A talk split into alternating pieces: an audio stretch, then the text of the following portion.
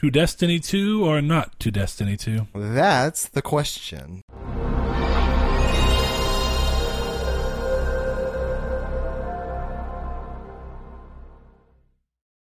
Hello, and welcome to another bonus episode of Triangle Squared.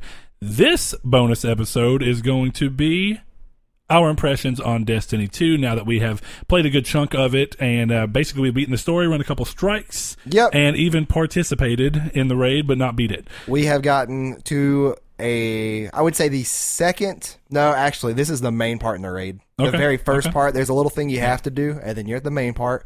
We got to that. I got to one past that. Um, so I'm, I'm roughly halfway through the raid, um, which we'll probably be doing again tonight. So Good. Um, pretty, pretty that- fun raid. Need I'd to get say. that juicy raid gear. Actually, did you know? did you something cool about this game? If you are in a clan and your clan runs the raid, even if you did not run it with them, you still get raid gear. That's pretty cool. You miss out, I noticed that get- they were really. I mean, even from the get go, they're really pushing clan play. Yeah. which is only. It's not weird, I guess I should say. It's good.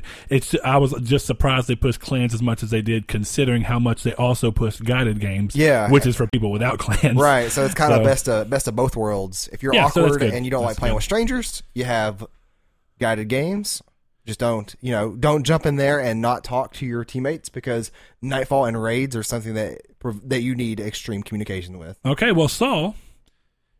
We didn't do our intro. So, if you've never joined us, this is Oh, Triangle Squared, a. PlayStation based podcast, uh, where sometimes we talk about, you know, whatever the hell we want. Video games. I am your host, Brett Beck, and Who alongside me, your other host, Mr. Saul Amin Bridges. Salamander. Salamander. Salamander Bridges. That's uh, that's his real name, named after a Confederate general. I have a really good friend named Komodo. You didn't even realize I said No, I- Confederate. Confederate. yeah, I don't get it.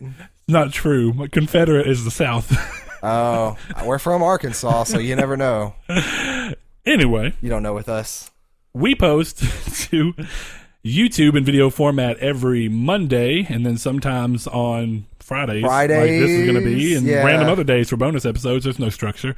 Uh, but for our normal episodes, you can catch them every Monday at 10 a.m. PST, 12 noon CST on YouTube in video format or in audio only format on any podcast service of your choice. We're on pretty much all of them besides Spotify because they're buttholes. Yeah. Uh, that's about the only thing that we can say there. So, Saul, now that we have done that, good sir, we're gonna do like we did last time, I assume, right? We're gonna we're gonna do a first half where we kind of just talk about general impressions of what we do like and what we don't like about the game from a non-spoiler of the story perspective, uh, think- and then we will move into because I do I, I do want to say I have pros and cons in the story Yeah, I was gonna say, I department think myself. we can we can talk about everything. Um, I mean- since- this game, obviously, we're releasing this podcast a week and a half after it's come out. So a lot of people have played it. Yeah, a lot of people have played it. If you haven't, you've already probably looked at videos of strikes and stuff. So I think the first half can be nothing but Mechanics uh, mechanics, strikes, raids, all that good stuff. General thoughts on the overall story without touching on anything crazy. Yeah. Well, I was gonna say no no story talk at all. Then spoiler will be.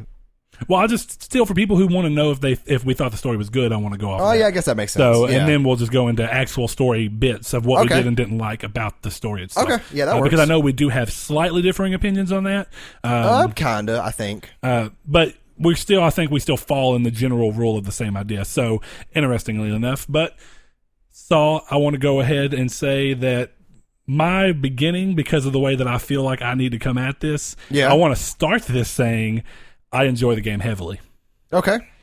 But I also want to say that when it comes around to me talking about things, I am probably going to start with my negatives first because I like to end on a positive note. Okay. I don't want to end on a negative note because I feel like that makes it seem like I'm talking bad about the game. And while I technically am, I'm not talking bad about the game in the sense that it's not a good game or that you shouldn't play it. These are just the qualms I have with it. Okay, I, I think I'll do a somewhat similar. Okay, so you think we should both just start with Yeah, negatives? we'll start with any negatives we have, and then we'll get into the positives. Okay, I will go ahead and let you start with what you think your first big negative is, if you have any. Okay, so my first big negative is, um, and see with me, Brett has often called me an a Destiny apologist. So I Lovingly will- so, but- I uh, I do love Destiny very very much. So all of my big qualms with this game, they're not big. They're kind of me feeling off about certain things. Um, that hopefully I'm assuming I think we kind of both stand on this. Any of the qualms we have, some of them can't be fixed with a patch because they're just what the base game is. But we hope to see them more addressed in future updates. I would assume on both parts. Right. Right. Um. So my my major qualm, and like I said, this major qualm is nothing huge. It's just your biggest qualm. Yeah, and this is not saying anything spoiler. Uh, re- like like we said, this is nothing spoilers. I will mention the story in a general sense of that the story has a element in it that is really really cliche in sci-fi stories. Um, I'll elaborate more on that in the spoiler, and I thought well, I was kind of let down by that because I really really liked the lore of Destiny One. I thought that was pretty original. Um, and even then, the story of this game has original elements to it. It's just the lore specific the spot. lore is still more or less original uh, Yeah. and and that's that comes down to and i mean i guess and i'll i'll kind of slightly interject with uh, a negative and a positive here at the same time so I, i've told you, you know the other day you were saying that that bungie's known for great stories I don't quite agree. I think that Destiny's known for fantastic worlds and lore. Yeah. I think that they excel at that more than they excel at anything because it's already hard to tell a really good story in a first person setting. It just is. Um, you don't see your characters' reactions. Some people like that, some people don't. Yeah. It kind of splits people. Some people don't even want a story. Uh, like uh, in a discussion today, sorry, in a discussion today, someone was like, um, this was on Facebook. Somebody was like, best first person shooter story of all time, and some people were saying different things. Somebody was like, a, fir- a shooter, a story in a first person shooter game is like a story in a porno. It does it's not needed to be good. Well, that's and see, and that's where you fall in the line because, of course, my response to that was, well, you know. I mean, sure, a good story doesn't have to be there, but a good story just makes it that much better. Right, and see, my whole thing is, is that I, I think I'll mention this to you. I might have mentioned this to Joe. Is that I think it's a great story for a, a multiplayer shooter, based shooter, um, because obviously it's not going to touch narrative style stories like Bioshock. It's- Because well, that is a good story, and, and- and Dishonored. those are really, really good. You're, stories. you're right, and I'll say I'll give them the benefit of the doubt in that while you're right, you're also right in in something that has like so so little of competition yeah, because that there's it's, it's- Halo. it which- doesn't mean well. I'm talking about from a legitimate like multiplayer focus because you the the weird thing about Destiny is you can't put Destiny and Halo in the same Oh, in see, the I, same boat. I do, I do. I think that. I Uh, think that, well, the, the the way the story is because you don't play Halo's story the same way as you play Destiny's story. Well, yeah, it is a little different, but I, I think of them as, as about the t- the same style as Call of Duty and and Battlefield and Halo. That you have this eight to twelve hour campaign, and then you're going to spend the rest of your time in yeah, well, yeah. I'm not saying that, that those games aren't multiplayer centric, but they're just they're multiplayer centric in a with a split. Yeah. Whereas Halo, I mean, Halo's story is really meant to be played single player or couch co op. Even if you play Right. co op online, it's still really really limited. Whereas the whole point of this is to play your story in a in a connected world Right. with your friends Well, yeah, and and with that's, other and that's players. just the basis off of like what um what my generalizations are towards the game Yeah. is that I, I think that you're not going to find a first person shooter that has a good story like this recently, aside from Advanced Warfare okay. that, or Infinite Warfare. Infinite Warfare. yeah, We, we both do that. Um, yeah, because you know. What I mean, there's not really a whole lot of first-person shooters out right now. There's not a whole lot well, of stories. To in a way, I'm from. glad first-person shooters have have calmed down, but that's a different discussion. So, Yeah. Uh, so, wh- where's your negative in that? I, I, I Oh, just the clichéness of the. Just the uh, there's a certain element that they use, and I. It, and I think made, I know is is it like a general element? But Yeah, okay, it made I a really, really cool I have mission. the same problem. It but- made a really, really, really, really cool mission. It was really, really cool scenery. There were some cool mechanics in that mission. Um, but it's just something that has happened in Star Wars, Star Trek, and all kinds of other things. So we're gonna get more into that in spoilers. But you know, it's something that kind of it didn't bother me, but it was kind of, kind of just like really, yeah, I got you. why is this here? Um, that, and then um, a lot of people are going to say that the shaders and the power ups that you can buy with real silver and real money is a problem.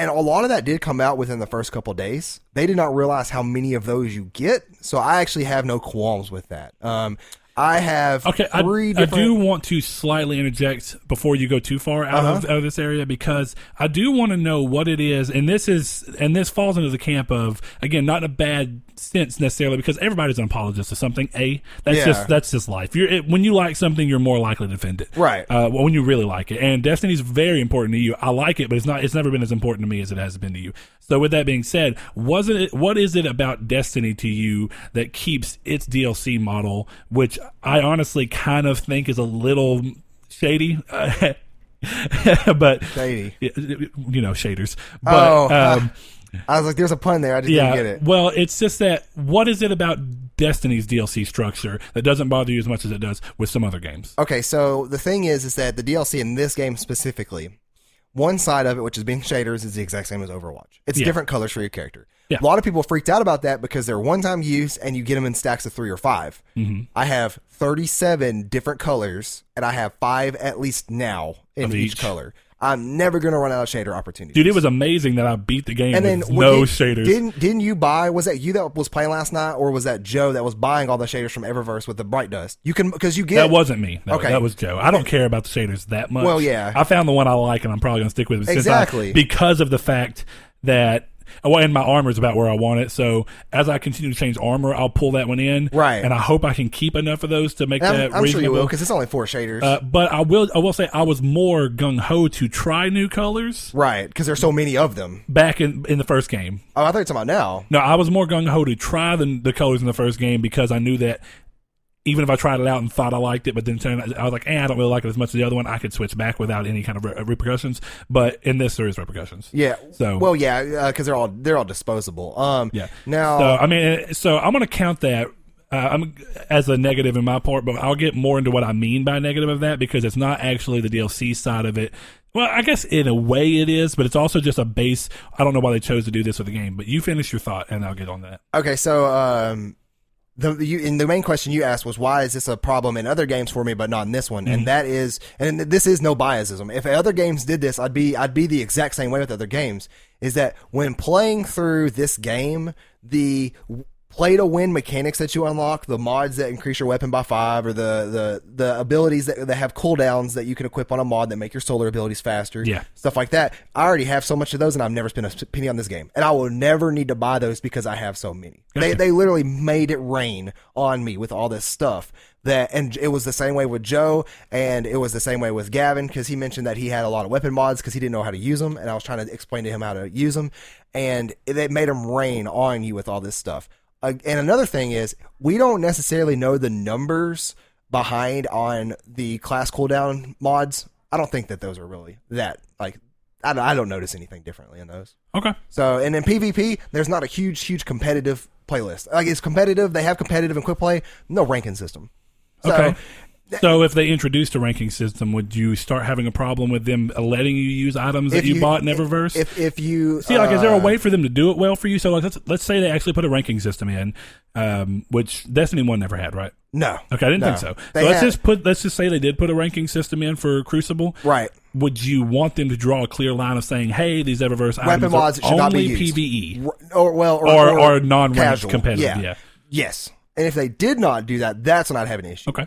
Uh, because I think that, like, like I said, the way they have it now, the way the the amount of shaders, mods, all that stuff that I have, there is so many that I I am literally on my hunter subclass. I started with a warlock, and I'm working on my hunter, and I have so many that's dropping on my hunter as well. Mm-hmm. That it's like I'll never. I thought that they gave me all these for three subclasses. No, Quick, that would quick, never be an quick issue. aside, um, which ties into your thing. Yeah. How do how do, do your because I haven't made another character yet. You Right. know that. I've only been playing on my warlock. Are your emotes and shaders automatically account wide, or do you have to transfer them into the vault? They are automatically account wide. I'm 99 percent sure. I think your emotes you have to store, but I think your shaders I could see them being just account wide, but I don't know I that for messed- sure because glimmers account wide. Yeah. Um, and all your medallions and, and stuff. are I'm pretty sure it is all account wide, except for maybe shaders. I haven't messed with shaders on my hunter yet because it's so low level. I'm not worrying about okay, it. well that was just curiosity. Um, but I do understand why people will be mad about that. Um, I, but you know, a lot of that crap came out as the game first released, and they thought, "Oh, you're not going to get anything." I've gotten so many bright engrams Yeah. that it's like I've gotten all this stuff that you would pay money for. You don't have to pay any amount of money. Yeah, so yeah, they they introduce, and I mean, and that that answer works for me too. That's actually why I don't get, but I also don't get mad about DLC as quick as you do. Uh, and that's actually when I when I was asking the question, it's more found on sometimes you are qu- too quick to jump on a game for having DLC before you actually understand it. Like a perfect example of recent was Shadow of uh, War, and Right. you were really hard on it. And, then when I actually stopped and explained to you the way the DLC system works, you kind of calmed down and were like, Well, "Oh, I didn't realize that." And we have a we have a friend that has bad sources, and that's who told me. And I know exactly. Yeah, I know exactly who you're talking. to. You, he, you knew right off the bat who I was talking about. And I actually there was something we were texting today, and I almost texted you like, "No, he has it wrong again." Like that's not true. Yeah. um, but Okay. Uh, that and that was one of the things of I thought that Shadow of War had literal locks on content that you could not get in single player without paying for it. That's where my problem And was. see, and that that's that gets to the point of where I actually consider it to be egregious, like a real yeah, problem. Like I thought they were Um, literally locking content behind paywalls in a single player game. I think from a business standpoint, you understand that publishers are going to want this stuff to try and make as much money as they can on the back Correct, end. And I think as long as developers find a way that still satiates the publishers, but doesn't doesn't, I, I, I guess doesn't block any number of players. There's a better word to use than that, but doesn't block any players from getting the stuff naturally. Uh, it basically, I do feel like DLC always needs to be. All you're doing is paying to get something you can already get in the game. You're just shortening your time, Right, and And, it's not a big deal. And now, of course, I do agree that that only comes to a big deal in games that are like. I mean, I would be a little. I think people would be a little miffed if they were playing Destiny 2 and you could just buy whatever exotic you wanted. That would oh be kind yeah, of BS. yeah. But obviously, I don't think anybody would ever That would be probably- dumb enough to go that way. That So- would probably be the day I stopped playing Destiny. That Yeah. would be So- the clear line. But for me to besides that. I think as long as people are like, well, you're just buying a chance to get something. People are okay. Well, and it's like because you think about it, you always buy loot boxes. They never give you a guaranteed because that's the line. yeah, It, the loot box is buying the chance, and I mean, I don't necessarily agree with that. I don't. I don't have a gambling addictive personality. I do think it's a little bit odd that all. I mean, it's it's a weird line to straddle because you don't want to give people, um, you don't want to make people automatically be able to buy what they want. You want to give them a chance to win it, but by giving them a chance to win it, you kind of encourage a to kind of them a buy, gambling buy addiction blindly. Yeah, because they don't know what they're going to get. in a weird way, and and there are people that get stuck in That's that. that's my line with World War II. I was going to get that game until I could watch out. Until I found out you can watch people open loot crates to earn experience to open your own loot crates. yeah, it's weird. What's the It's- model it's there? Very odd. It's and they know that Call of Duty has a Is child is it to try and get Call of Duty? I think. It, well, this is not a point, but as just to finish your little thought, I wonder if it's trying to get Call of Duty in the public eye again I think- because they had such bouts of of bad publicity. I think basically. it's I think it's pretty much that they know that people uh, stream Call of Duty. Mm-hmm. A lot of kids watch streamers on Twitch and YouTube now, and I think that. That if they watch them do that, then they're like, "Oh yeah, this is going to be cool." So let me go. I don't know how they're going to compensate for this. Like, I don't know how this is going to work, even. But just the fact that they're trying to put that in a game is just kind of like it's stupid. Yeah. All right. Well, I'm gonna move off of DLC. Right. Well, I Uh, had did one last ca- finishing Yeah. Go thought. ahead. Yeah, go ahead. Um, what is something that I was talking about is I don't know how well the cooldowns work, and I still agree that this isn't the correct answer for this. There's no way to prove in PvP that somebody's using these anyways. Uh, yeah, it's true. So, like, Well, can you not could- go and check their? Or does it- you can't check on their class, right? You could no, you, a could, clock- you, you could technically inspect their armor and look at all this stuff. yeah. But like for you to think, for you to stop doing that in PvP, It's or to think about that when you get done, it's like kind of like you're you're gonna forget about it. And I I've played actually I played a lot of PvP last night with Joe, and um, I couldn't tell like I was getting killed a lot at certain times, and I was doing really good a lot of certain times, and kind of was one of those things of like I don't think people are paying attention to these kind of mods or anything. Okay. And if they are, I'm not seeing any kind of difference. Okay. I've I've yet to get killed uh, and thought that that was just super super unfair. Other than my usual rage, like why'd you like, how'd you kill me with that grenade across the map? You know, it's just like I walked into a grenade across the map. Like, Any other negatives on your side? Um, that's that's really it. Just that one cliche thing, and then that Bungie is starting to kind of walk into the line of DLC and stuff like that. And I'm pretty sure it's Activision kind of poking them towards it, a absol- little it bit. absolutely is. But I mean, Um, but yeah, like like I said, the, I feel like they should have fought back a little. yeah yeah. Um, And oh, maybe they did, and maybe this is maybe this was the the result of them fighting back. Can you imagine how much worse it, it could have been, depending on the Yeah. situation? I mean, so I'll give them I'll give them the benefit of the doubt that maybe this is actually the better of the two options they had to go with. It's not 60 frames per second, which is another big, big thing for me. Okay, I really wish it was 60 frames per second, but other than that, I'm pretty much. but it's a smooth thirty, and I'll give it's it. a, it is a smooth 30. I've never seen a drop, Yeah, uh, but I'm either. on PS4 boost mode, so Okay, well, I'm going to go into my negatives, and my list is a little longer than yours. go for it. Um, and I'm actually curious because I wonder if some of these are things you haven't thought about because you're still enjoying the game. And sometimes, as long as you're enjoying it, the problems don't seem so big. But the more I've had time to think about it, so the first thing I want to hop into is what you, when you were talking about the shaders. I said I have a specific issue with this game.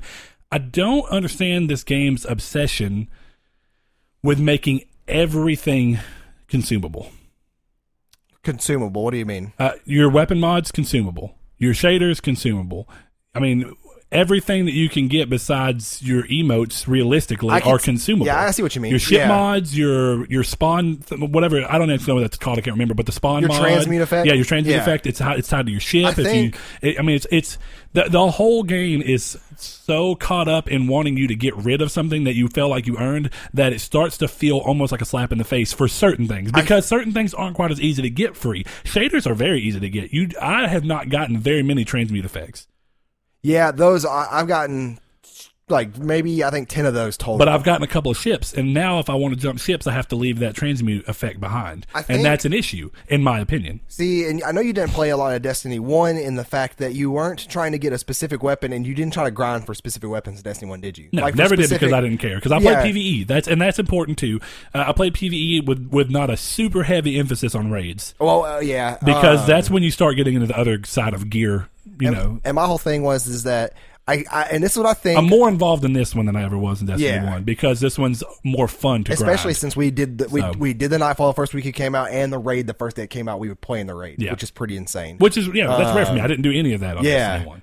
Um, but I think that is, and this is could, could be wrong. This is what I think that Bungie's trying to do. I think that since there are no more rolls for legendary weapons, I think that everything's static now. That you're I likely that- to keep a weapon longer. Well, I think that they're trying to to say like, hey, if you want to put this mod on this weapon, sure thing, but you know you got to kind of yeah, kind of. Do you want, really want to do this, or do you want to like try to find something else better for you? You know, since we don't really know what the meta is right now. That's now, true. like what's real good, good. That's true, but it's it's just Merciless. it That seems thing- like it's aiming to abuse a couple of the people who are going to get caught in the loop of trying to buy DLC just to gamble Yeah, on what they're going to get. Fool. Um, so that's that's just one. I think it's so weird that they're just really, really obsessed with But making sure that. everything is consumable. That's a, that's Uh, understandable. and it's frustrating negative. for people who want to be a little more casual, who still want to control the way they look. Uh, but don't necessarily are not going to be like, oh, well, I'm going to infuse this and infuse this because they don't have legendary shards, because they don't play enough. Yeah. it's just you know, See, I know and then maybe people who are a little more keen on like, there are people that like to change their shader color, like you know, every couple of days. Like, I'm just going to be something different. Yeah, and I, I know that the light level's like 350 right now is the limit, and I've gotten I think almost all the warlock chests. So like I know that this one looks the coolest. It has a good effect. I like. I'm probably just gonna keep infusing up on this until Yeah. I get you know to Which is basically level. what I've decided with my war. right. And so and that's why I know that shaders aren't a huge issue for me because I think you know the way I look is pretty cool. The way you look is pretty cool. I think I'm set with that way until uh, shaders And- go on. well, or until DLC comes and there's new gear, Right. Because that's you don't want to stay the same forever, and Right, and even then, it's Promote like the, the, changing the raid shader's really really cool. I don't That's know if you cool. looked I haven't seen it yet. Oh, it's good. Okay, so moving on to my next negative, and and I, I feel like you're gonna give me hell for this, but I just I don't see how you can because I've kept looking. I was like, even as somebody who just enjoys the game, like it's it's impossible not to not see. Okay, the game for all their talk of moving to a next gen. Uh, uh, engine, all this talk of making sure they're leaving PS3 behind so that they can do so much more the game does not look any markedly way different than Destiny One. I, I mean, I can agree to that. There are And, there are and I'll give it, and again, I'll, I'll- I'll give it its points. So its point stand in that the game focuses on being way bigger and making sure way more stuff's going on. And in a way that's admirable because that does change the way the game, it changes the way you experience the game. But on top of the game not only not looking graphically different from just a oh hey look at these textures or this right here the other problem i have from a looks exactly the same as destiny 1 is that these are all new planets besides earth but still a new area of earth and biggest problem i have in this aspect is that when you go to these new planets besides titan which is not even a good example of a planet because of the way it's set up they all look like other planets from Destiny 1 and they all use assets from Destiny 1. They didn't even make new art assets because they didn't have to. Yeah, well, there's a They couple things there, but a majority of it. Yeah, but is- that's what I mean. But that, for the majority, they didn't try making a specifically good new looking planet. I mean, Nessus looks a lot like Venus. So does Io. They look like they're Nessus kind of looks more like Mars because of the Black Garden stuff from the first game's Mars, uh, and they really play on the Vex. Um, and then, of course, when you go to um, when you go to Io, Io looks more like Venus looked in the first game. So when you pull all that together, it's like, well, they just reused as much art as they could which is just disappointing for again for it to be a sequel. That's when I start to have like the what sequel about it, and that's that's a personal problem. And I think some people feel satiated enough for it to be a worthy sequel, and in ways I agree, and in some ways I'm just like I just can't see it being a sequel. Yeah. Um, And as an extension of reusing art, they reused all the same enemies. They did not. I mean, for a sequel, I would have liked, and I don't think it was too much to ask for one new enemy type, one new race, one new something. We even got. I mean, and I'm sure we will get that in in in DLC, but it would have been nice to see for a full sequel that we actually see something new. I mean, it would, uh, of course, in a great world, ideal world, you get two or three new enemy types. But I think in a realistic world, they should have put focus on making at least one new. Now, enemy. by enemy types, you mean a complete new race of enemies? Yeah, or, Okay. or something something markedly different that makes them like eh, the Fallen are a great example. Even though the Fallen's kind of a half and half because it's just reusing models and putting a different texture on them, but it still gave them a marked look and different thing, and, and they acted different, and there was a reason that they were a different enemy Yeah. compared to the Cabal. Right. Even though this was a Cabal that was just taken. right. All right, I'm using the right word, right? Taken with a little starry looking. ones? Yeah, okay, yeah, that's all about making sure I'm not- crazy. No, Um, I agree with you there. Uh, I, I I will say the game looks a lot better than the first one, but the but the uh, it looks better from a scope and color standpoint. That's Well- that's the biggest thing to me. I mean, like you can't look okay, like Ikora's face. well, no, I'm, ta- I'm talking about environments. What I'm thinking. Okay, okay, but I mean, yeah, I'm just can- going off of everything. The way you, if you look down at your boot, your boot looks awful. I never It looks just like Destiny. One, right? It looks like Destiny One. Ikora's face looks like facial animations directly out of out of Destiny One, actually directly out of the 2010 PS3 game. And and I, that may be seeming harsh, and I get that the game's focus is not you seeing their faces that much, but when the few times that you see their faces in engine, it's like I don't think they look that bad. I think that they look about par for a majorly multiplayer Okay, two, game. I will say 2010 is a big step back, but it looked about like The Last of Us. And while The Last of Us is a great game and beautiful game, it looked like PS3 Last of Us facial expressions, which in today's standard for Well, a sequel of a they're not even multi-million dollar motion game. capture though.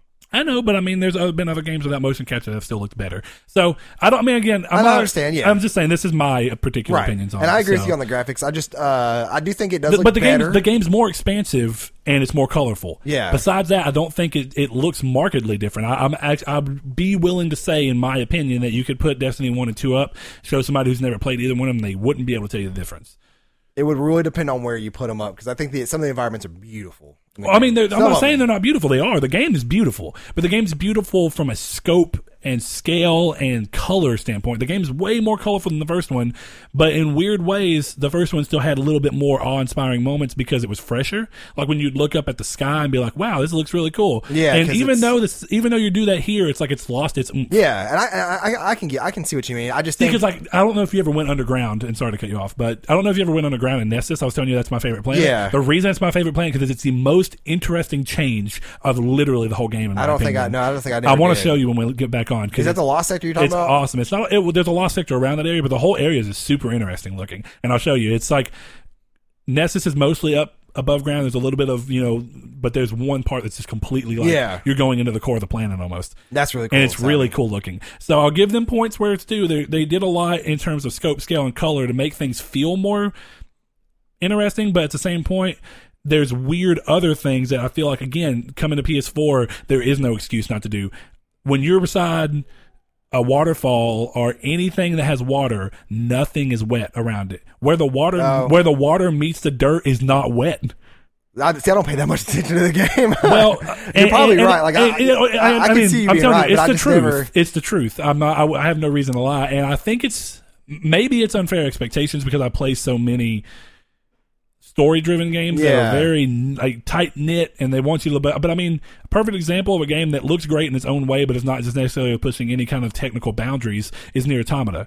Right? That's a game that looks cool and looks great and has a cool art style, but nothing about Nier Automata is necessarily like holy crap. It's not like yeah, it's, very not like I'm trying to compare Destiny to Horizon. I'm just trying to compare it to more budgeted titles that still manage to do these things. Yeah. Um, And see, I think it's the, weird because it's lighting. a, you imagine it's a huge budgeted title, right? The lighting I, I does look the a lot lighting. better. I think the lighting is what makes it look so drastically different. I would agree. Uh, but because of the lack of depth for certain things, so like I feel like if the water made the dirt look wet, depth, uh, look wet, you'd see like a change in color and depth coming up to it. And the world, when you look around, doesn't pop the same way as other games. It doesn't feel quite as 3D as other games. Um, and again, I don't know what it is about it. Um, but the game, I will say, is still beautiful. It's a beautiful game for a lot of reasons.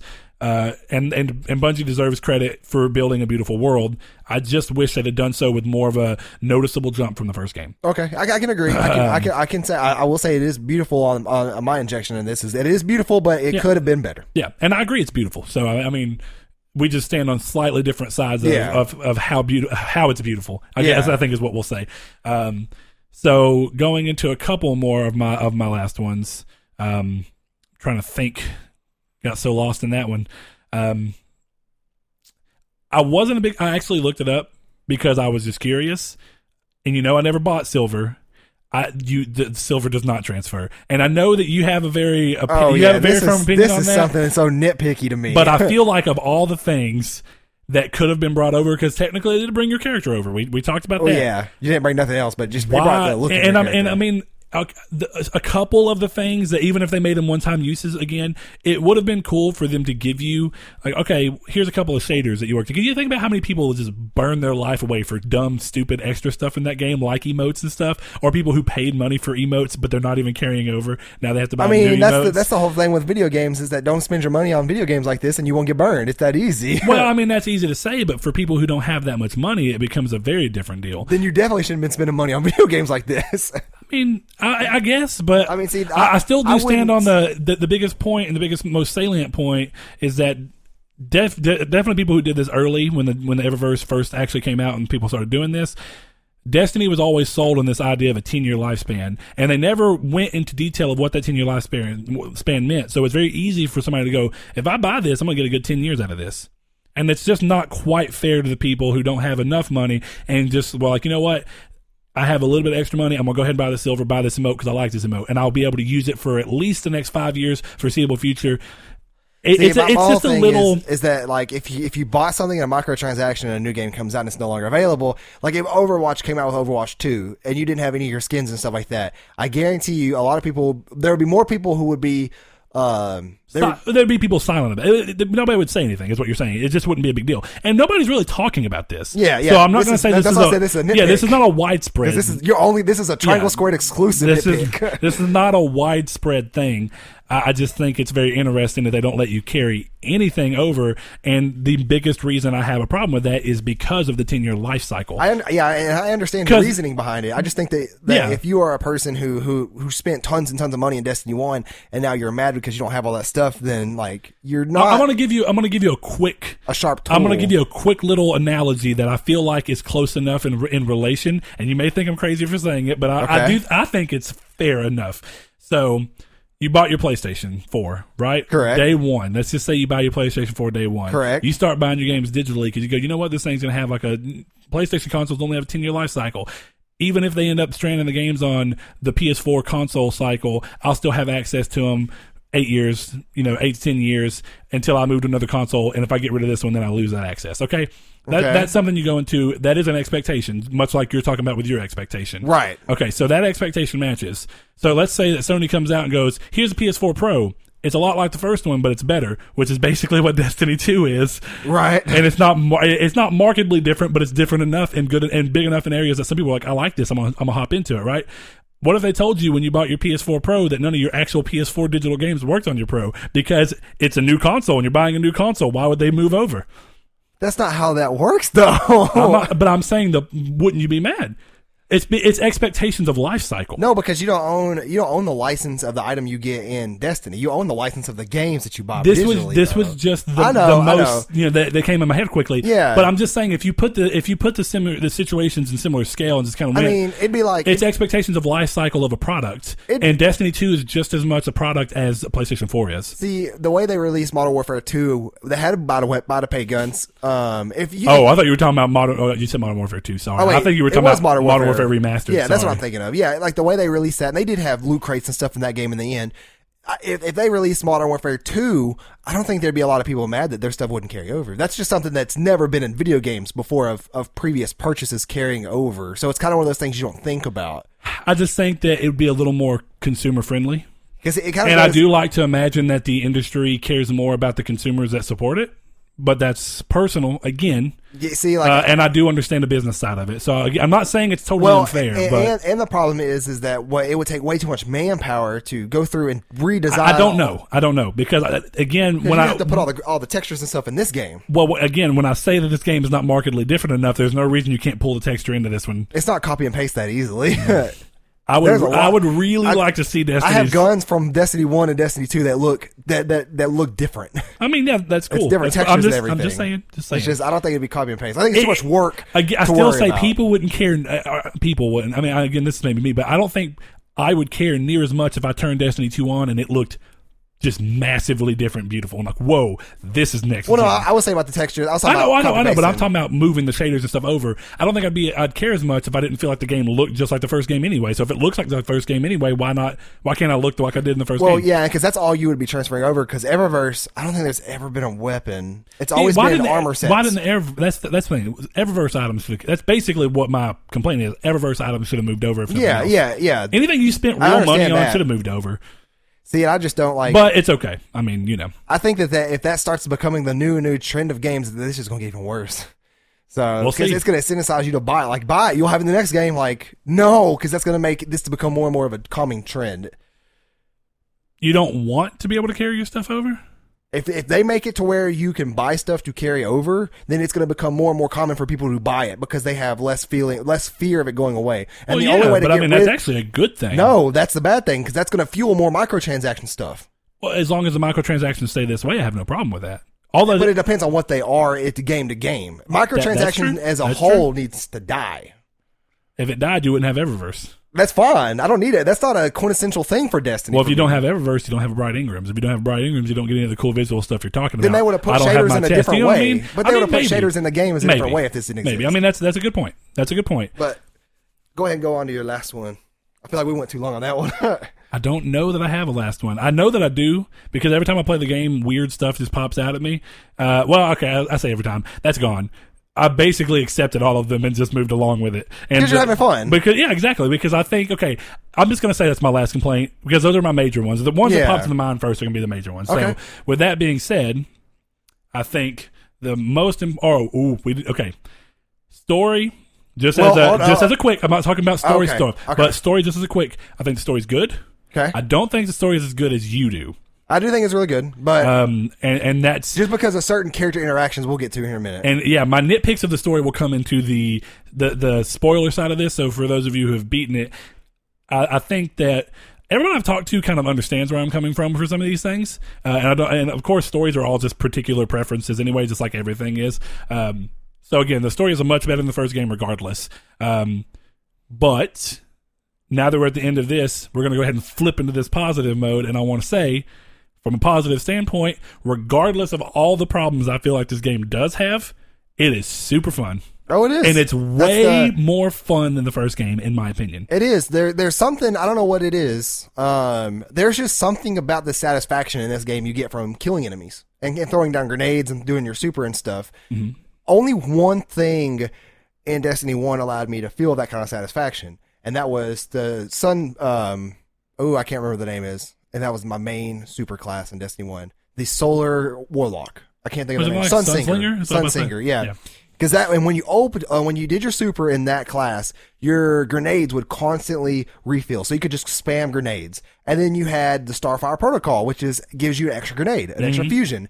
Then you had it to where your fusion grenades would do crit damage while they were burning. So then you could just stack grenades and everybody else. It almost like you tethered them with the warlock. Yeah, like so I mean, that was that was thing. your fun gameplay. That loop. was That's what made you feel okay. Thi- This, and, and uh, I play mainly Voidwalker, but I'm playing more and more into Solar, kind of going back to my roots. Okay, The the, the fact that's that where I I'm can- at. I'm doing Dawnblade very. And I like it. I like. I like Dawnblade a lot. It's a great class. Now I haven't done enough Voidwalker, but I've done a little bit of the uh, Arc. Well, just the- Stormcaller is what it is. It's so It's, eh. satisfying for me to, as a Voidwalker, take a grenade and eat the charge, not to devour, but to then throw the grenade out and it have Oh, yeah, yeah. those those bombs that follow enemies. It just, I feel like I can wipe out five or six enemies with one grenade, and it just feels so good.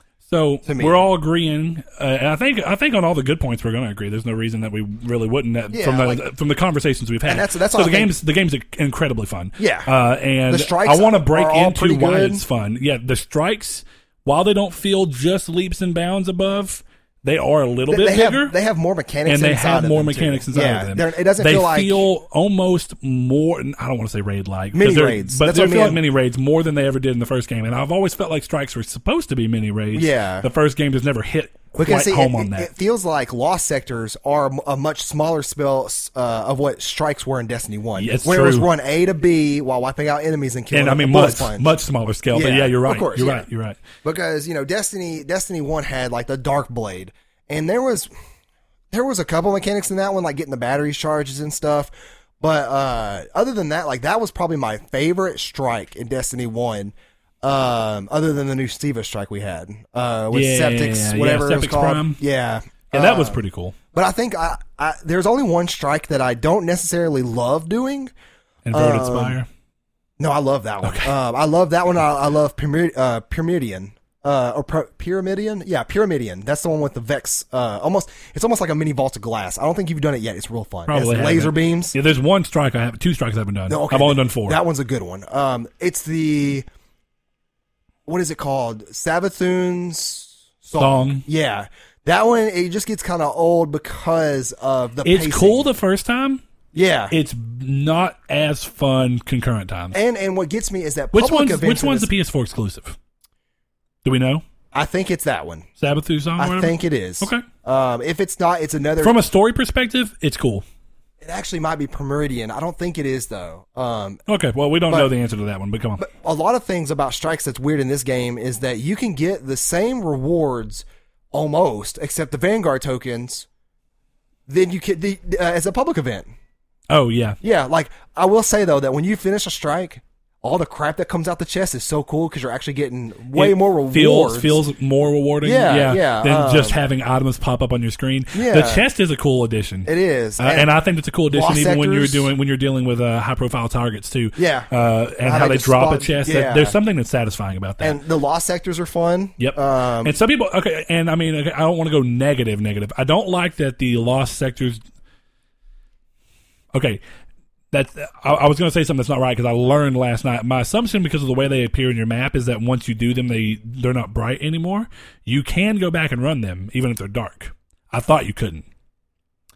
But the fact they don't markedly change in any way, like not even just a little bit of like, oh, here's a different boss at the end, or here's a different thing. They're a little too structured. Yeah. Uh, and I feel the same way about the region chest. Region chest, great idea, super fun to find first time. They never move. I would have at least liked them to have moved it three different places. So every time you go to find it, it's like a, oh, where where is it? I was doing the thing earlier where I was waiting for Joe to hop online. He said he was get online in like 20 minutes. And I was like, I don't want to run a strike because that's gonna. By the time I get done with that, he'll have already been online and waiting for me. I actually ran to EDZ and ran around looking for chests. And this time, what I find fun is This is like the doing- most you've done that though, right? Because you haven't really spent No, too I- terribly I'll say time. this is about the second time I. Think. okay, Um, it's really fun what I when you do, don't know where they're at. Yeah, I well, I look at the map very briefly, and then I don't take out my map again when I'm near it. I just go. I look at my map. I'm like, okay, it's that way, and I go that way, and I, without looking at your map. Now, Well, because amount the maps times- are scaled so weird to me, I do open it again to make sure I've gone in the correct direction, and I'm and that because sometimes the sense of depth on the map versus where you are, you feel like you didn't move as much as it says you did on the map. yeah, that's true. uh, Um, and that's something I'm still trying But to I'm, I'm to. sure by the time that I do this a good enough times, which I'm not gonna do it a lot. I'm just gonna do it, you know, when I'm waiting on people or something to give me a little something to do in between strikes. I'm yeah, I'm by the it. time you know where all them are, that's what I'm curious is if the locations change at the weekly reset. They don't. They don't. They haven't yet. okay, I knew If they add that changes in- between lost sectors and that at weekly If they just don't know add that what. in, I will be extremely excited. that should be something they add in though. Uh, that'd be really cool because uh, as a tie off as to what you're talking about with those being fun, uh, I think that the most fun part about this game is that you now have m- easier and more fun ways and more accessible ways to grind than just running the same raids and strikes yes, and, nightfalls. and the results Um, for grinding now is very generous compared to the first. yeah, and they're just. Uh, Something, until- something about being able to go and be like, oh, I'm just going to sit here and do a bunch of public events. Or I'm just going to sit here and do um, patrols. Yeah. Or I'm just going to sit here and, and let the. I'm going to sit here and go, okay, here's here's where all the chests are. Or I'm just going to kill high profile targets. Or I'm just. You can mix and match as much as you want. You can go in with one singular thing. Like I'm just going to find all the lost sectors and go ahead and run Yeah. through them because it's they're, they're fun in their own way. Definitely when you're waiting on people, which Right. is interesting because waiting is a big part of what I like about this game too. But I'll move on to that in a second. Um, this game feels so much more like it, it respects your time more than the first game did. Oh, yeah. and that ties into the waiting thing too. So in Because terms orbit. of in terms of the grind part, I feel like I've been able to grind by just going and doing something more unique. And by the time I get tired of going to planets and just looking around, which I've almost found, I actually I think I have found all lost sectors and all regional tests now. Um, Then you go run a strike or something. so or now I can go run strike playlist. Yeah. Uh, and It's when, I, not and when I when I get tired of that, we can do whatever. You know, Yeah. it's like moving along. And, and I think then I can start doing. Okay, well, hey, here's a new uh, flashpoint. I'm going to go do a bunch of public Right. events and get the And see- flashpoint. and see, and because everything has a way of being tied into some form of reward, Yeah. the whole game feels like it's constantly trying to reward you for spending your time playing with playing it. Whereas I told you when it came time to grind on de- the first Destiny, Just early playlist. days, I was literally running strike playlist, and I would do sometimes four strikes in a row and not get anything even close Yeah. to better. Now I will tell you that I have hit the wall. I have hit the. I mean, There's at, gonna be a wall. I'm at There 282. Yeah. So my issue is is that now no gear that I have. And we are sure that 350 is the cap, I'm, I'm or is not- it 320? I, that's a good question. We I, we have seen people over 300, so we know it's not 300. Yeah. Uh, and I haven't taken enough uh, care really to look into it. Yeah, me But either. I will say though that now anything that drops from me, I'm doing this purely to get legendary loot and new um, guns and and different guns, different exotics, different uh, armor and stuff because I can only now get um, gear that is important to me from the milestones, the nightfalls, which is a milestone, um, and the raids. Okay, so what I've been trying to figure out because I'm getting to a point where I feel like I'm not getting stuff that's that's just very noticeably higher, or it's really close to me. Uh, whereas Blues it pretty used much to be, at 265. yeah, yeah, but not not necessarily blue. So you know when you get legendary items from the Engrams that you get from uh, Zavala, Right. and Ikora, and all these people that you do things by, you get your clan ones from Hawthorne, Yeah. and the way they build that. Um, the gunsmith from breaking down blues and being able to go and get the gunsmith ones that actually end up giving you a better chance at getting new guns, which is Yeah. good because the game everywhere can- else seems a lot more focused on giving you new armor. The gunsmith specifically is the only one that a gives you the mods that we were talking about, Yeah. uh, which is good because pretty much every time you get an Engram, you're going to get at least one mod and one weapon, Right. Uh, and every now and then a weapon ornament and a weapon, but most of the time you're getting a weapon. Uh, um, um, Oh, what mod and a yeah, weapon. a mod uh, and a weapon. So with that being said, do you, have you gotten past the point where you don't feel like those are beneficial to you at all? Because What, at that, the, the Engrams. oh yeah, getting the tokens and stuff like even the EDZ people, like, like going to the EDZ and talking to Devrim and Oh no, see, I still like doing that because it gives me different gear, and I like playing around with all the different gear that it gives me. okay, but but at this point, is it giving you gear that's actually bumping your level, or is that kind no, of quit? no. See, now this is the end game part where you can only hit max level by doing uh, your milestones, uh, which is included with the nightfall. Okay. and then you can do um, the raid. The raid is where you're And clan get stuff, it seems And- like and because the clan clan stuff. stuff, is, is giving you those uh, luminous, luminous Engrams. Engrams. Yes, and that's the one in between exotic and legendary for your reward. Okay, okay. So Um, that so- that's a little disappointing because it does mean eventually I have to hit a grind wall, but at least Yeah. it's much more of a it's much more of a gap between normal play and the grind wall than it ever was in Destiny. See, 1. what I'm thinking is, is that, and this is what was similar to Destiny One was you can you can almost have a set week style of things. Like Monday, you can run the Nightfall. Then on Tuesday, you have the Nightfall reset. Then you can do Tuesday and Wednesday, you can do Nightfalls and and um your Strike milestones and your strike playlist. And then Thursday, you could do your raid. Then Friday, you could have like PvP or something. You could do a weird combination of things. Um, and of course, Friday Xur gets there. That's my big thing is that since we haven't seen Xur yet, if he sells exotic Engrams, those are going to decrypt at your level. So my thing is that makes sense. Yeah, is that I'm really really hoping that his he sells exotic Engrams because all of these legendaries I'm getting from doing all these other things like strike playlists and stuff that aren't my level give me those shards to buy the exotic Engrams. Exactly. So it kind of keeps it Yeah, keeps 'cause I a went from having flow. almost no shards to have like eighty something now. I have, I have 89.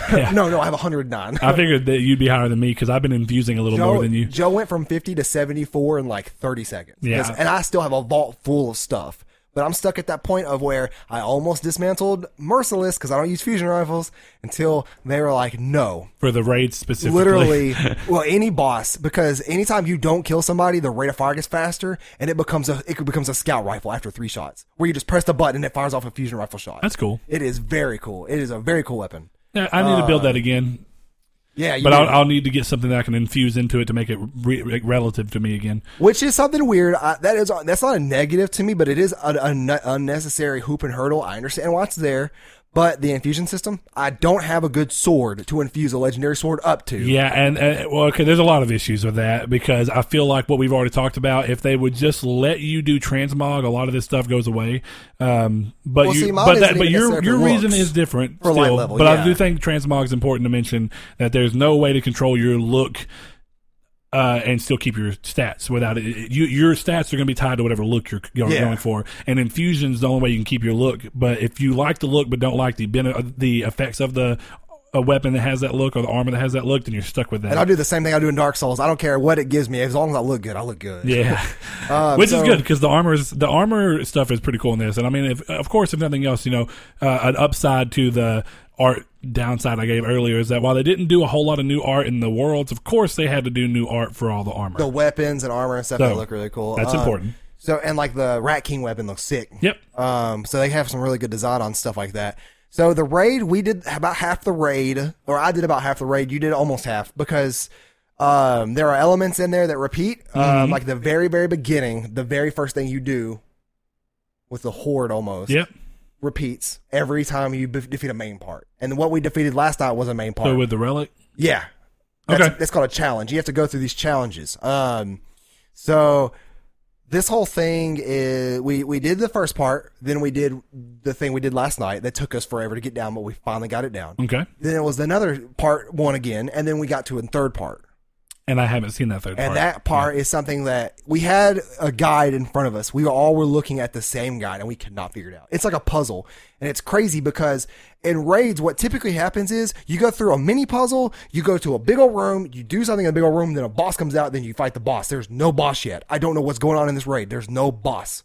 Normally a boss drops a chest and you get raid gear that way. wouldn't it be not seen a Wouldn't it be crazy if this raid has no boss? I'm Until sure it does. I, I have not spoiled No, I mean myself. no, I mean like what if it literally is you run through the whole raid and it's all Well, challenges? I already, I already know the ending of the raid. I raid. know, but it I would be already really cool. Yeah, I already know. Actually, in a, in a weird way because people some people will be like, "Well, I didn't get to find anything," but I think it's more interesting to do something unique like that than to just do the obvious raid thing of, "Well, here's the big boss." Well, there, there's actually a really cool story behind the raid that it kind of tells you when you when you fight the boss. That's really really cool, and I'm really curious on how they're going to do this. Okay. Um, well, but I where do we stand to end up and wrap up because this is going a lot longer than I Yeah. thought. But where do we want to wrap up the the, the our The positives? general, uh, I think I think this is pretty much good uh, for non spoiler talk. Um, if I had to rate the game, I'd say nine. Um, I know you don't do numbers, yep. but um, this If is I had to rate the game, fun. Uh, and my caveat that I've put on every single sentence that I said about this game being good, doesn't matter how good it is, how fun it is, whatever. I, I will. Should have been a D- I will forever stand by. Not that it should have been. I don't want to say that because that discredits that the game. That that discredits the game in weird ways. What I want to say is that there's nothing about this game that couldn't have been have been 1. DLC. I am, I am, I, I disagree with that statement, but I am really glad that it's not because I feel like it brought a lot of new people to it, and I think that's what this game deserves. And, Um, and, and I mean, and if that's and if that's true, I don't know. I'd like. To, I, I'm assuming we'll see that. And it- information it- wise, at least eventually, we'll kind of see number of players versus number of players, and, and maybe be able to infer it that way. It probably, and it, but probably because it was during the week of release at two different points in this last week. It's been number one on Twitch with 1.5 million viewers. Yeah. So, So either way, either way, uh, it's a caveat that doesn't discredit the game in any form or fashion. I still think it's a great game. Yeah. But I think it's important that it needs to be said from my opinion and, and of course, viewpoint. and of course, I may be doing more so in depth review on this. However, I feel like I've already said everything I would say in that review, so that may be useless. Uh, but that would be I, subject I would like to potential see change. Yeah, even if it's just your pilot. Yeah, because it'd be a scripted thing, which is something you guys may want to keep out for. Uh, we're still have in the works on that. But on to the story spoilers. We're going to give you guys a solid three seconds. So go Spoiler. ahead, go Spoiler. ahead here. Spoiler. If you're still here, I hope you can pause it. Um, the ending was really, really cool. Um, the resolution to this arc, at least. Um, I am really, really curious if the traveler or the speaker's dead. Yeah. They follow that. They That's follow, important. So, go now that we're into story parts, Right. I'm going to do the same thing I did at the beginning, and I don't want to spend too long on this because I don't. I don't feel like we're won't naturally anyway. Yeah, like we, we like Um, for, I'm going to for- start negative. For, well, for an overall thing, we could say we enjoyed the story. I we did. have our we have our quirks with it. Exactly. So my quirks and where I stand on the negatives of the story. Um, and I actually have talked to quite a few people who, without me even saying anything to them, have said the same thing. So I'm definitely not alone in this. Um, my biggest complaint with the game, story wise, is that the game did not give enough weight, time or seriousness to losing this. your life. I agree to this. Should. Now I'm gonna go more wild than you could ever imagine, but I had a full conversation with one person, Mr. Reptar. Uh, with him, I just asked him if he'd been playing it, and then he started telling me all the things he started thinking about, and I was just listening to him, and I was like, "Whoa, this sounds an awful lot like me." He enjoyed the game more after the story. I do too.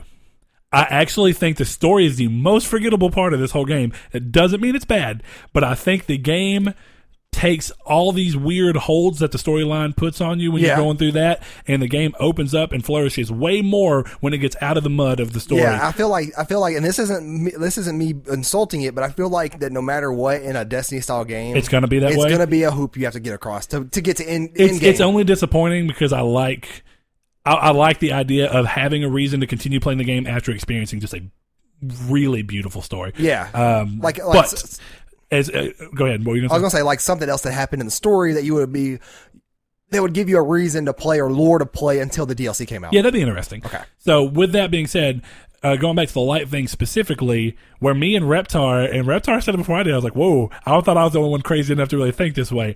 I feel like the entire arc should have been you getting your light back. I feel like getting the light back should have been the very ending of the game. I feel like you beating Ghaul and freeing the Traveler should have been your moment of redemption. That would have been- because it would have pulled away from what I think you were saying earlier as the number one cliche of being the chosen one, being the super special. That actually wasn't my cliche. really. Yeah, because I knew that it being a first person sci-fi style that's multiplayer in an RP in an RPG multiplayer like this, I mean loosely RPG, but you're always the chosen one. I've gotten over that qualm. It's the sun. It's having to use the sun as a funnel for a weapon. Yeah, And destroying Ven- or, uh, and that is- Mercury. that is very much very Uh, Star much. Wars did it. Um, any almost a huge Dune, I'm pretty sure did it. Um, huge sci-fi things have Yeah. done in the past. Okay, uh, where well, that's also energy. cliche, but I do want to say there are RPGs that are great that are you are not the chosen See- one. The Witcher Three is a perfect example. Nobody treats Well, I'm thinking more like Zelda or Final yeah, Fantasy. nobody or, you know, nobody treats Geralt as a chosen one. right. You're you're just you're a uh, And, you're and, Witcher. and see, and in that specific situation in all these games, you're the chosen one for no reason that's ever told. At least in a game like Final Fantasy 15, you are the prince of a bloodline that was specifically meant to do this. yeah, and see, I So think, again, there's more story credence to why you would be chosen. I think and you're not even necessarily chosen; you're of a chosen family line. I think the story in that uh, like canonical sense falls apart when you See other guardians also. It- no no that doesn't bother me it's a problem of I'm it being sure an online re- game. Yeah, I'm sure that there's a there's a reason for that because of online, but it's the fact that you unlock one subclass and then you go to another shard and unlock another. Uh, while Zavala and them are still have no light, like why are you taking the light? However, somebody did point out on Reddit, and I don't know uh, the lore this much to know if this is true. They could say, and this funnels back to you, is that the traveler chose you, that they that it wouldn't give the light back. I don't know why that would be because you're probably the main character. That's probably why. Maybe it's because well, yeah, I mean that's that's probably the reason. But it would have been nice for a because that's a, that's the other thing is that when I got the light back, I kept waiting for the game to explain to me why it was me, And see, the, and it never does. the main characters of the game, like Devrim, Sloan, and Hawthorne. Hawthorne is the only actual memorable one I think that there is. Yeah. Sloan kind of just hangs out on Titan, which you really would. Devrim gets annoying because he's too British. No, it's not even that for me. It's That was a Devrim- that, that was a joke, but he is extremely British. I just wanted to say that. He, he drinks your tea. Um, Devrim isn't that annoying to me. I mean, they're not annoying. No, It's none of them are annoying. They're they're like they're just None of really- them are in, are as involved as I would have wished. they're just really forgettable. And my whole thing is, is that there are two characters in this game that make the story. Technically, there's a two and a half because um, the Consul does a pretty good job of making you feel for a Ghaul near the end. But Ghaul and the uh, speaker, they're the the when those cutscenes came up, when that when that weird It's cheesy funny. transition would come up of like the almost like a Far Cry style transition would come up, I would be like, I got to listen to this because this is going to be worth it. And every time those cutscenes happened, it was great. But and that and that and that goes for like I'm the waiting CGI. to see where you're going. Come on. It goes, it does this, and towards the very last cutscene, I really felt bad for Ghaul because he even says, like, whenever he gets imbued by the light, totally, you know, after you you you beat him as a boss fight, he's like, "So you do see me," and it's like, this is sad because he is somebody who was picked up from a young age as like a little war turtle. And this- wait, that's a that's a Pokemon. I meant like a war turtle, like. Okay. tortoise. Okay. because you know Cabal like turtles, but um, it's kind of like you know that he's picked up from a young age and wants to be recognized, and he doesn't get to do things in a it humanizes sincere, him. yeah, exactly. a sincere the way. game the game does a great job of humanizing Ghaul. Uh, he's still okay, okay and and and then we have Mal Reynolds. I mean, for every for every great thing that you're talking about here, those cutscenes are great. They're probably the highlights of the story. But the problems start there too. The only cutscenes in the entire game that you're in is the very first and the very last. no, Tell me another one. you're in the one when Cayde's stuck in the loophole. You're in a couple. Well, no, I'm talking a cutscene, not an in engine cutscene because those aren't Oh, real. I'm talking you are only in a cutscene at the very beginning Yeah, when you're in the ship when I you see yourself with with. uh Ghost. I mean, if it is an engine, it looked pretty good, but even then, it was more focused than the ones that happened. Yeah, because because uh, Cayde says like, "Let me know you're understanding me," and then you go to speak, and then Ghost cuts you off, and Yeah. you're just like, what? "Like I finally get a line, and you're gonna take it away from Yeah. me," which is still kind of So weird. the fact that they moved away from from a, uh, speaking protagonist, interesting. But I thought it was funny that they did that because it was like a tongue in cheek thing, and they knew that they weren't. it made people so mad. I I didn't don't care. I almost forgot that people spoke in the first game. It wasn't much. It was only like me and Joe, me and Joe were talking, and I was like, the only reason I even remembered is that weird scene when the woman on the moon finds you when you're going into the. Yeah, I was like, into that's the re- that's one of into the, only times I remember talking. Yeah, and then you, you do talk when you get your ship at the very beginning. Yeah. So, but past Um, that, um, going specifically into Lord, what were we talking about? Saul. Just story, just Okay, in general with Ghaul and the Okay, so Ghaul and, saying, and the a the, fa- the fact that you're not seen in the, the the fact that you are not given any kind of a reason. It's almost like you as Okay, a hold on. player. You you do not you as a player, yeah, not as a character. Your character doesn't know what's going on eh, as far as Ghaul does, so he has no motivation. Exactly. Ghaul, which is kind of one of those things that I kinda, it's a mixture. It's actually the it's it's that and then the exact opposite. It's the fact that as a character, It's no you first-person don't narrative. Yeah, as you whenever as a character, your character does not know anything that's going on. Right. You And- have you have no reason outside of getting the traveler back to want to even fight Ghaul, which I guess that's enough of a reason. But then the flip side of that is because your character is never in the game, you as a player, not the character, never get the moments to feel like you need to kill Ghaul when I when I kill, I literally, you know, normally what I love about boss fights is when you get to them, you're like, I hate you, you bastard. Yeah, I actually felt that and way. I don't even want to say hate because most uh, good bad guys make you like them, and you and you almost begrudgingly respect them in a weird way. Uh, but in this one, I was like, I don't even care that I'm fighting him right now, aside from the fact that I know the fight will be at least interesting. Yeah. uh, from a gameplay mechanic perspective, and, and partially from a visual perspective. See, I never, I, I never felt that way. I felt sad for having to kill Ghaul. Um, I, I was like, I understand why I'm having to do this, but um, I think that the the banter between the speaker and Ghaul, and I told you there's two specific instances, of course, and, and some people will say it's not a plot twist because they already predicted it, or that they think they they and did- me and me and Joe are both firmly on that side. yeah, because like it, I guess you there is like half glass full thinking of this is that you could have thought one of the way or the other, but you would always It's reasonable assume- that you would have thought one way or the other. Yeah, Yes. and and uh, you would always assume that the traveler was speaking to the speaker, and he was telling you, or at least in a um, a lore or religion style way of like, this is what the traveler's doing. I'm speaking for him, and in, and in fact, he never did anything. What I want to talk about, is something I talked about with Donovan when we were in a party separately the other day, um, when we were just playing. You weren't even on uh, yet. I was telling him that what's interesting about the the travelers, the the traveler speaker situation, is that it's actually pretty akin to the Pope. The Pope does not talk to God, but the Pope is appointed to talk on the behalf of God. Right, but I, I don't think I think there's a weird cloak and dagger there where or smoke and mirrors where there was an assumption that the God did talk to the Pope in this in this case. I think that there was some people took it that way. I never did. I, did. I always viewed him as just a figure that basically spoke on behalf of the light, but not that the light spoke to him or the traveler, Traveler. spoke to him.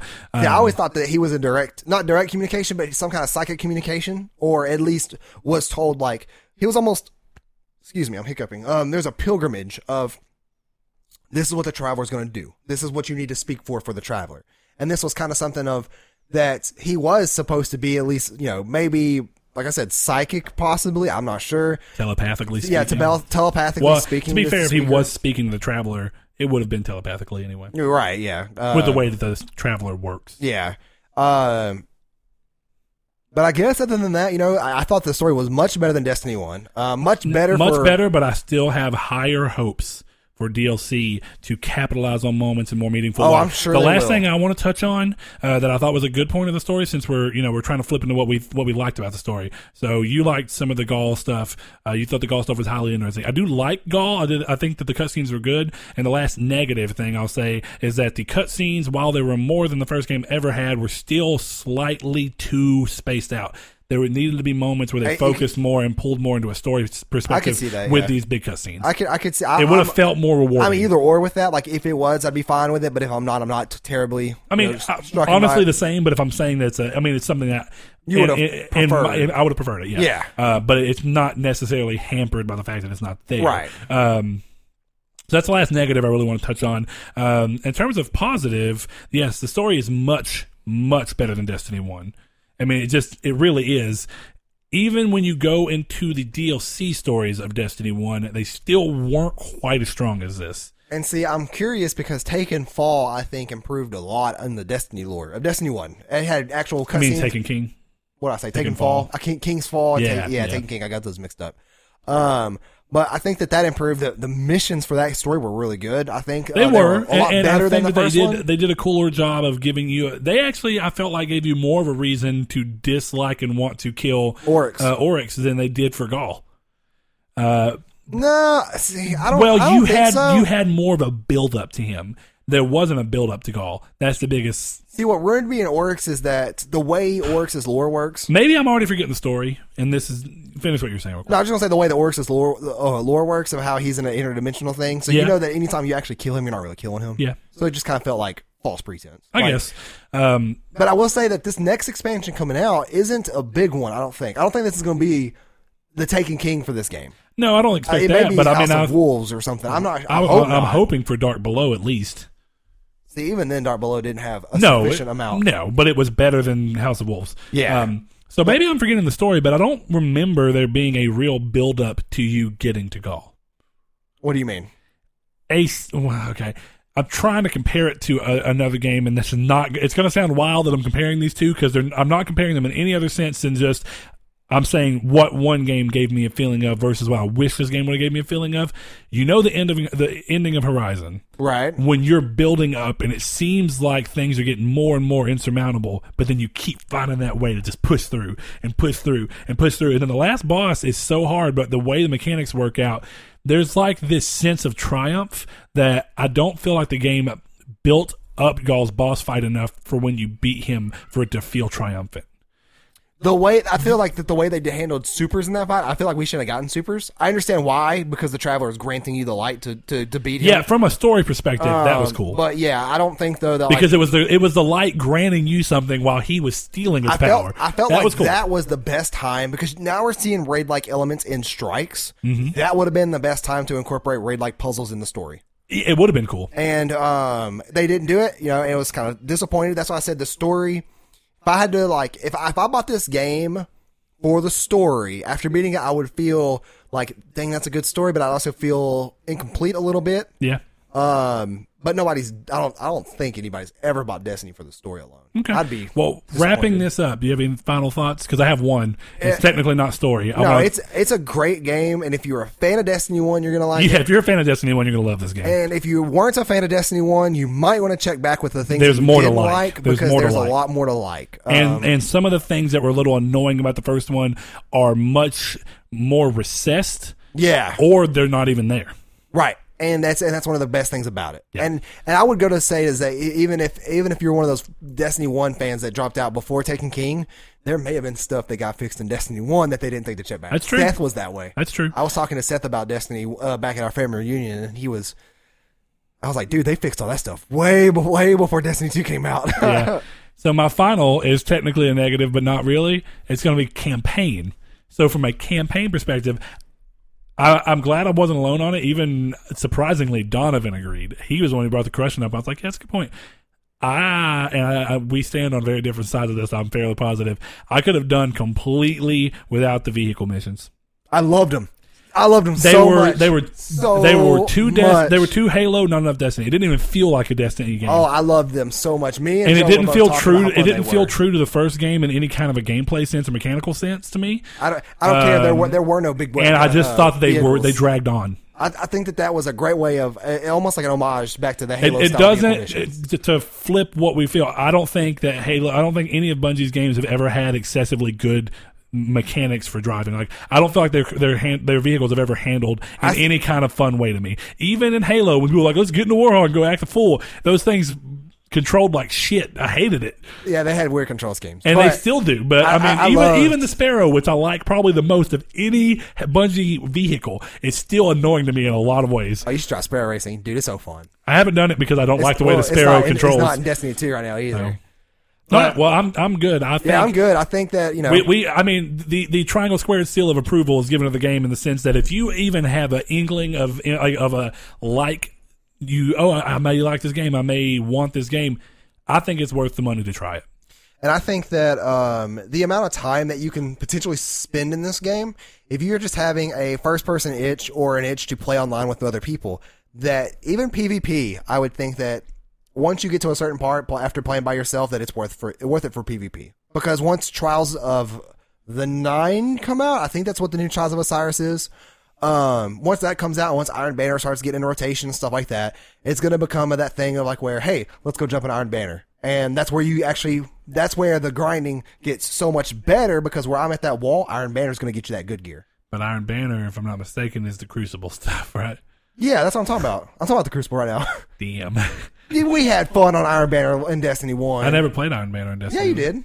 Yeah, you did. I'm 100% sure. You didn't play Trials of Osiris. I didn't play. You did play Iron Banner Iron Banner. Yeah.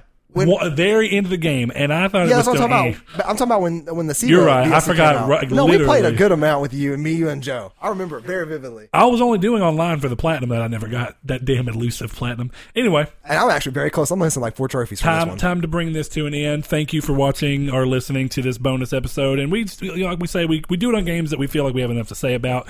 Uh, in this game, even though me and Saul stand on different sides of it, we still stand on similar sides of it. Uh, and I thought that that's what would make this one interesting. Turns out it's so interesting to me and him at least, regardless of what you, you know. You'll tell us if it was interesting. Hopefully, uh, we had a good time playing with RJ Loki.